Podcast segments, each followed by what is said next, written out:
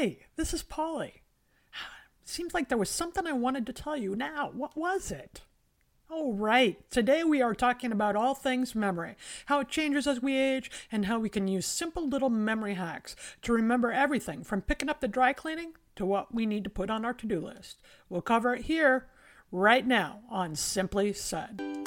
Simply Said is the place we come together to talk about the simple ways we can live well, do good, and be happy. And we might just change the world while we're at it. Are you ready? Let's do it!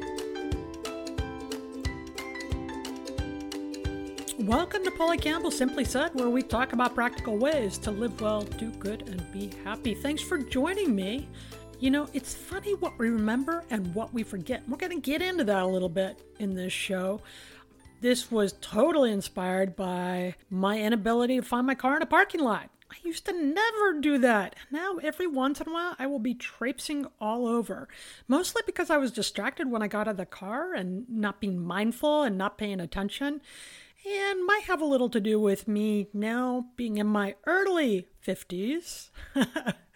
But it gets frustrating, a little scary, and a little interesting when I pour myself a cup of coffee thirty seconds ago and I can't remember where I put the cup. It's not uncommon to have our memories change as we age. There's a lot going on. It takes a lot of different brain processes for us to remember something. Our ability to remember is about recalling the facts and the events of our lives, and it takes three steps to do it. First of all, we have to take the information in. Scientists call that encoding, right? We're soaking up the info.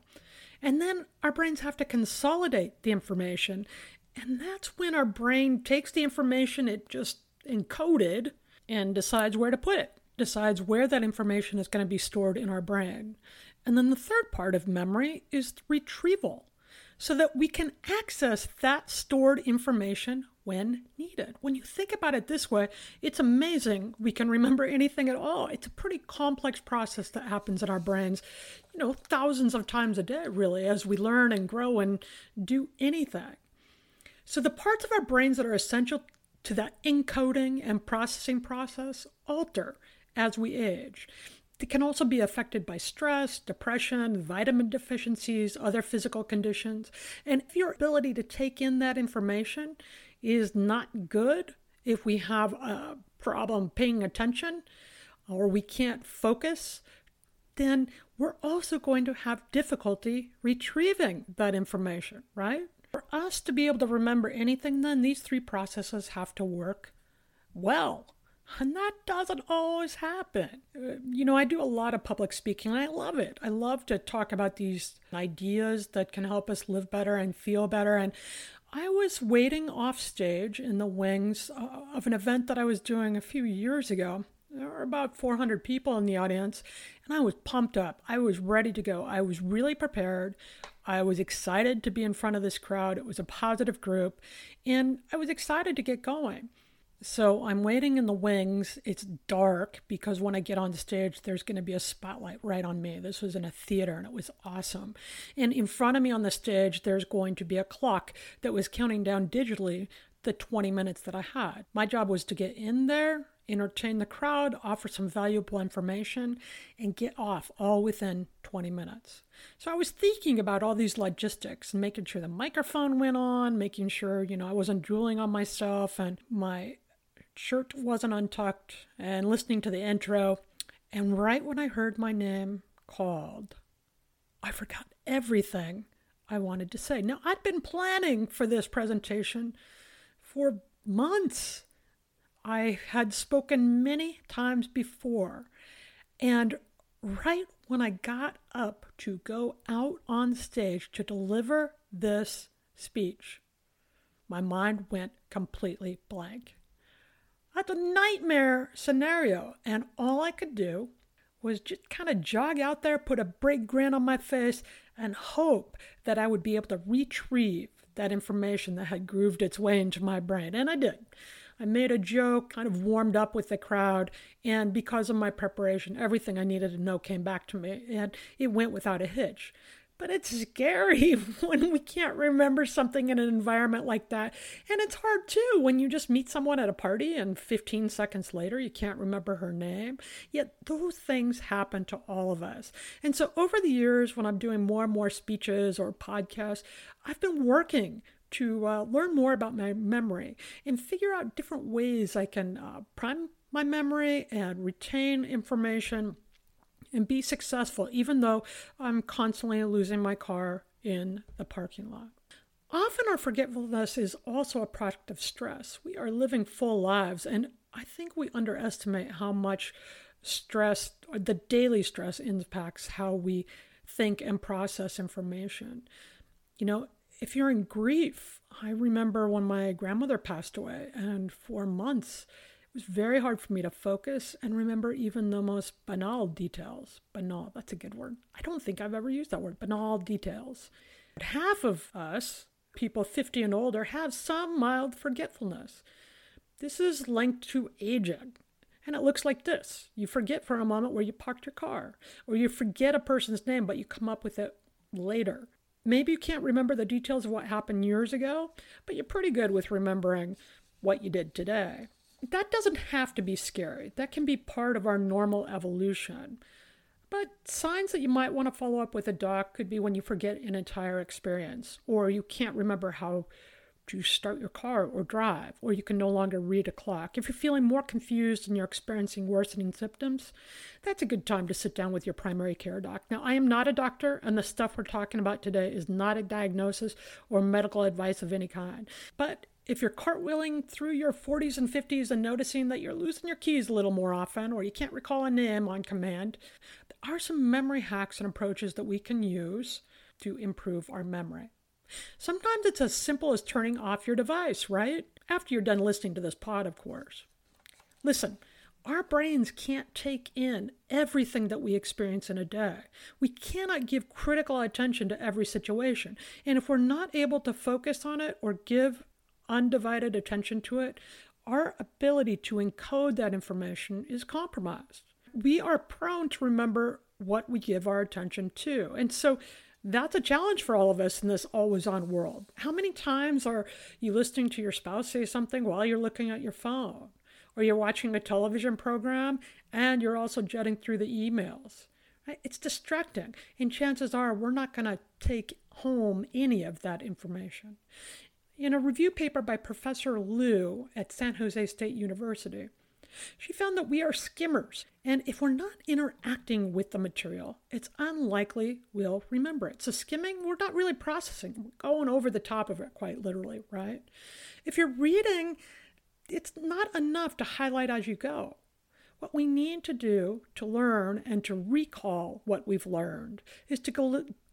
is to give deliberate attention, to engage with the other person or material that we're working with, to ask questions, use the person's name when you talk to them, jot down notes on what you're reading, make associations, leave thoughts and questions in the margins. Then connections that occur to you along the way, jot those down too, whether you do it on a notepad or the margins or whatever.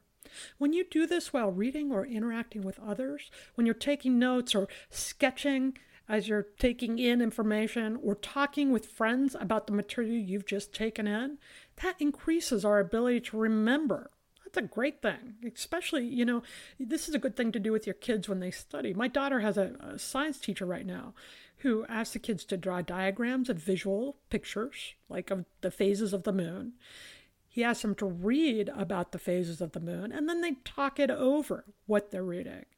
And using that sensory approach is a great way to not only encode what we're learning, but to create a number of forms of retrieval when we need to recall it. I sometimes draw doodles in the margins of my notes. If I'm interviewing somebody and they say something I really want to remember, I'll scribble a light bulb next to their notes right as we're going through. And that reminds me to go back and look at that point again. So I don't necessarily have to remember the point off the cuff, but it reminds me to go back and focus on those notes. So really the most important way to enhance our memories then is to slow down, to give focused attention to whatever it is we're doing. and then find additional ways to capture the info. When I need to remember a name or number, I write it down and I say it aloud while I'm writing. That gives me better recall. Use all of your senses and be curious with the world. Curious people also tend to remember more easily. A study published in journal Neuron describes what happens to our brains when we're curious. One of the things they found is that people are more likely to learn more if they're curious about something because they want the details. They want to figure this out, right? But in that process, they even learn things they weren't curious about, and they're better able to return that information because they associate it with the thing they wanted to know already. Learning is easier, and remembering what we learned is easier when we're curious about something. It isn't just what you put in your brain that enhances memory, though. The food we eat also affects it. If you aren't getting enough vitamin B twelve, you may experience some memory loss. Too much alcohol, marijuana, or other drugs consumed too often, our memories can take a hit, and that can be irretrievable at times. But eating foods like more fruits and vegetables, berries, legumes, walnuts, lean protein like salmon and tuna, and other foods associated with what scientists are calling the mind diet are linked to lowering the risk of Alzheimer's, and they support overall cognition and brain health. So get those foods on your shopping list. Just don't forget the list at home. What can we do ahead of time to help us avoid forgetting that list? All right, so here are a few ideas about that. One is go for a walk and, and preferably walk out in nature or along green spaces in a park or on a hiking trail, or at least if you're out on the sidewalk, you know, take a look at the flowers in the garden and the trees. Even ten minutes walking amongst trees can improve our short-term memory, according to researchers at the University of Michigan. And walking is good for our bodies and our brains in other ways. It also enhances creativity. And as a byproduct of this, being in nature is a proven stress reducer. So it's a win-win-win. Go for a walk. And while you're moving your body, don't forget to move your mind. Stay mentally active. Play cards, do crossword puzzles, anything that would trigger your mind and form new neural pathways. Learn a musical instrument or a new language. Volunteer at the local school or community garden. Take alternate routes when driving to and from your home. Anything that opens up a new way of thinking is also good for your brain health and your memory. And same as with socialization. Socialization, when we're hanging out with our friends, it reduces stress and wards off depression. Both of those things really give our memory a hit. So interact with other people. It's engaging. It's a way of being in the world that's a whole lot more fun, and it's good for your memory. And this is something that I really believe in, this next point, and that's get organized. That's another way to protect your memory and enhance what you have. You're more likely to forget things if you're in a sea of clutter or things are in disarray. So put things where you know where to find it. Put the keys in the same place every day. Put your credit cards or your purse or your wallet in the same place. Keep to-do lists current and check off the items you've completed. Now, a lot of times I will write down the to-do list for the week and I'll just stick it aside because I don't want to be too overwhelmed. But once I write it down, I can release it from my memory. I don't have to constantly be retrieving that information because I know at any point I need, I can go to that list. So make a master to-do list, put it out of their way so you're not overwhelmed by the sheer number of things you have to get done for the week, but know that you can call on it at any point, and that'll help you remember it. And this is a biggie, you guys. Sleep well. Sleep is one of the most important things we can do for our mental and physical health. It, it's it, the more I study and read about this stuff, the more important I think it is to our overall wellness and quality of life. But during sleep, our brains repair themselves. It, the brains get refreshed and restored, according to researchers. And if that process is interrupted, because we're not sleeping well and we're up and down and we're not getting enough sleep, then our brain function is also impacted, and that includes our memory.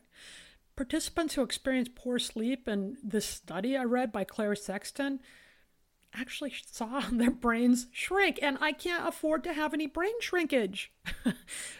People that experience poor sleep quality experience brain shrinkage in three lobes of their brain. And the parts that were impacted the most were the parts connected to decision-making, movement, emotions, thoughts, and memory. Only a few things we need there.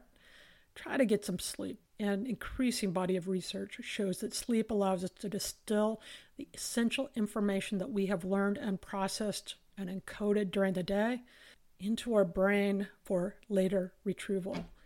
It's it's an important thing. We have to build it in. And if you're not getting a good night's sleep, leave time for a nap. It will pay off. And finally, use other memory hacks like mnemonic devices to better encode and recall the details you want to remember. Mnemonic devices and techniques have been used to remember things since the ancient Greeks. There's some early writings about this, and you know what I'm talking about. These are the rhymes or the images or the associations we create to remember something, like in fourteen ninety-two, Columbus sailed the ocean blue. Do you remember learning that as a kid? Right? Sometimes I use a mnemonic device or approach to remember what I need to get at the store because I'm inevitably forgetting my list. So before I go, I imagine a big salad and all the stuff I'll put in that salad. That helps me remember what I need to get in the produce aisle. Sometimes when I'm at a party or a meeting and I'm trying to remember a name, I'll create a silent rhyme, Sherry Berry or Jim Tim, to remember the person's name that I'm talking to. And then I'll use that uh, in conversation as often as I can so I don't forget it. Right? It doesn't have to make sense. You don't have to say it out loud. It just has to be something that you can recall when needed.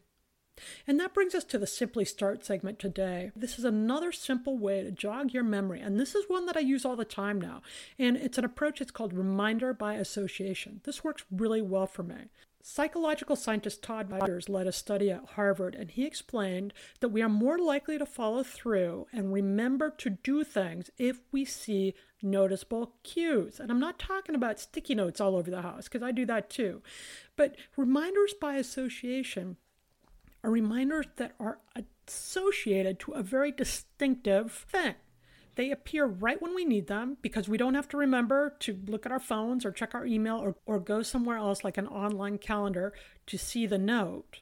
So instead of jotting a note on my calendar or sticking Post-its all over the place that I find I overlook all the time, I will do something like put my car keys on top of my sweats and sneakers the night before I plan to go to the gym to remind me to go to the gym. So basically what you're going to do is give yourself a cue to remember the thing you want to remember. And the cue can be a very distinctive visual thing, a statue or a phone on the checkbook, or, or something like placing your pen on the checkbook, or something like placing your pen on the checkbook by the door. So you remember to write the check for your kids' school fees when you see the pen and the checkbook. Now, you could also stick a note with that that says, remember to make the check out to the P T A or whoever it is.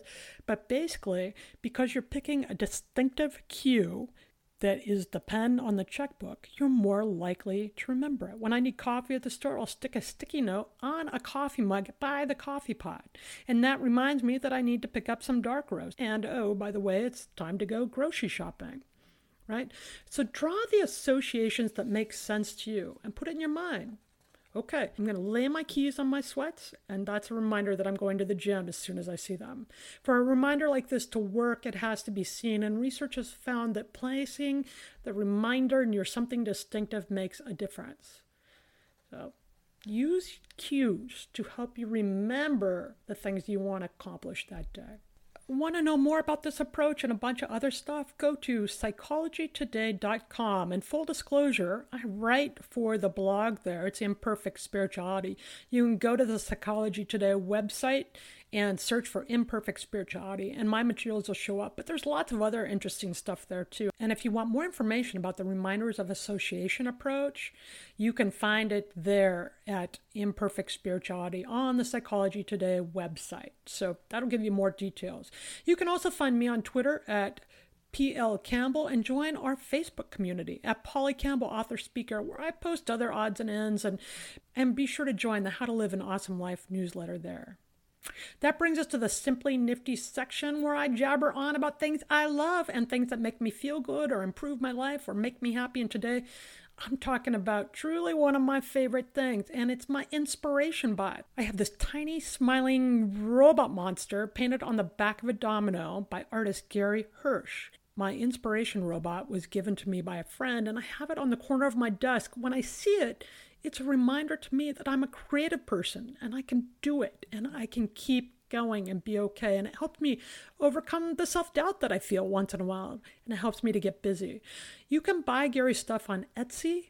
Go to Etsy dot com, and there are all kinds of brave bots there. And these are tiny domino robot monsters that give you a limitless supply of self-confidence and courage. And there are joy bots that are just neat and happy. And when you see these little bots, they're going to be a reminder to you also of the good stuff in life. And Gary Hirsch, the artist, often donates to the scared and sick kids in children's hospitals so that they can feel their courage and bravery and have some more joy in their life too. So he's a good guy and he's doing good work. And plus, these are so fun and such good reminders of what we can do in our lives. Go to Etsy dot com and look up Gary Hirsch. You can find him at Gary Hirsch Art Shop and use your own bot as a distinctive way to remember how awesome you are.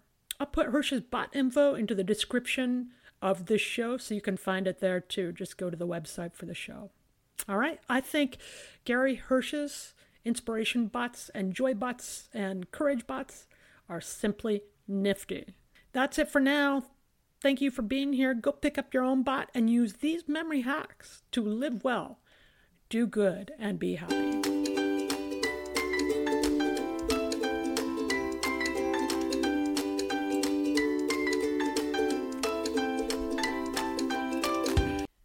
Today is working for me. Do you believe that for yourself? Hey, I'm Pastor Julie, and I want to empower you through encouragement, inviting you to my podcast, Big Truth Encouragement, where I unpack living a faith-filled life. I created my podcast for the ladies, but gentlemen, you'll gain something too. So I invite you to listen to Big Truth Encouragement on Electricast and any platform where you listen to your podcast.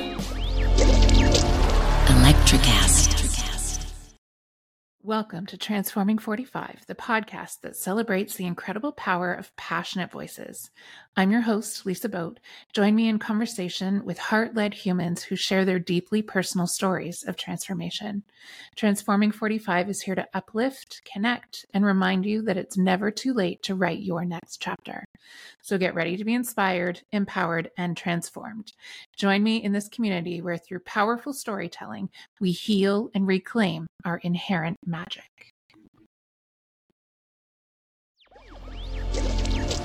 Electricast.